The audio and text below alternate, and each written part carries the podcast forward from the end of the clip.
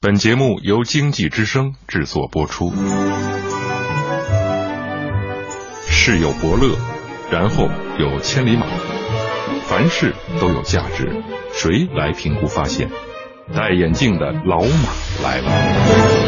我是老马，哎，给我六分钟，我只说有价值的话题。周一到周五有腔调的财经杂谈，老马价值观。好，我是老马，老马价值观有腔调的财经杂谈。利益集中的地方难免鱼龙混杂呀。中国的资本市场需要捉妖，哈哈。当然，这妖不是真的妖，可以参考一下鲁迅对诸葛亮的评语：多智而近妖。这些妖人呢，个顶个都是聪明人，可惜聪明用错了地方，就成了聪明反被聪明误了。时下的中国资本市场，能人出没，高手云集，各有各的神通，各有各的道行。拉山头竖大旗的有吧？明修栈道暗度陈仓的有吧？跳窗户走旁门左道的也有吧？不捉住这些宵小之徒、妖魔鬼怪，股市这绿油油的状况就很难改变。先说一小妖，最近让审计署审计出来了，南方电网原副总经理肖鹏的亲属涉嫌用内幕信息炒股，连续八年无一亏损，年均收益率近百分之五十。还有。招商基金管理有限公司原副总经理兼社保组合基金经理杨毅等人，利用未公开信息从事股票交易问题，投资操作数十只上市公司股票，非法获取巨额利益，这不是出老千吗？现在你该明白为什么市场上会有那样的妖股了吧？什么是妖股啊？举个例子，二零零七年七月到十月期间，中山公用的前身公用科技曾连拉十六个涨停，成为轰动一时的妖股。有人因此获利一千九百八十三万元人民币，什么人炒股这么厉害呀？后来东窗事发，广东中山原市长李启宏内幕交易案这么一审呢，哪有什么股神呢？原来是内幕交易啊！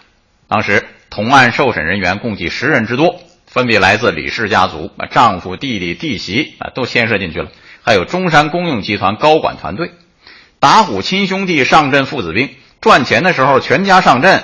出事儿了，也都跟着折进去了。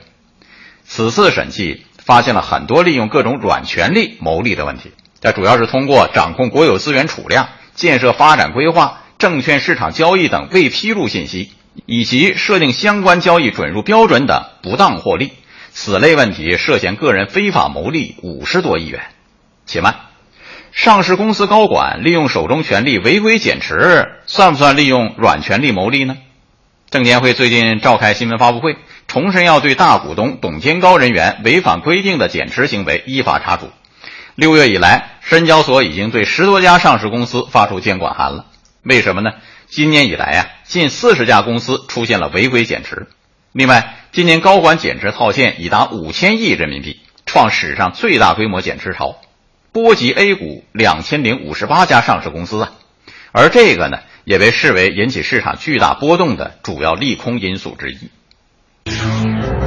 周一到周五有腔调的财经杂谈，老马价值观。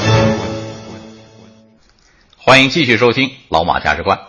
最近养老金要入市的消息也引起我的高度关注。目前，基本养老保险基金投资管理办法正在向社会公开征求意见。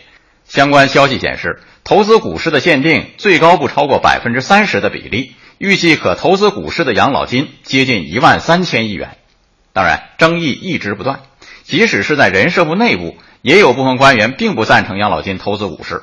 去年十月份，人社部农村社会保险司副司长卢海源就说了，现阶段养老金有很多稳定的投资实体经济保值增值的渠道，因此养老金没必要急于进入风险很高的股市。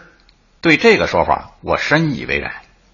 正好最近审计署解读二零一四年审计报告，说通过对城镇保障性安居工程的跟踪审计啊，发现二零一四年有九十多亿元专项资金被挪用，用于出借还贷资金周转。此外还有六亿多元被套取或用于弥补经费不足。那么问题就来了，这么多保障房资金被挪用或者是套现，我们又怎么保障我们的养老金投资股市之后会安全呢？既然是征求意见。也欢迎各位通过微信公众号“老马价值观”发表高见，咱们广开言路，把你的真实想法告诉我们。《封神演义》里，比干怎么对付那些狐妖的呢？堵住洞口，一把火烧了。不过对付资本市场的妖魔鬼怪可没这么容易，不可能毕其功于一役，即使是比干也做不到。而且说到最后，我们最终要对付的是心魔，哎，都是跟自己的贪婪和恐惧做斗争呢，又该如何取而胜之啊？在资本市场，常见不疯魔不成活，在利益集中的地方，也多是最试炼人心的地方。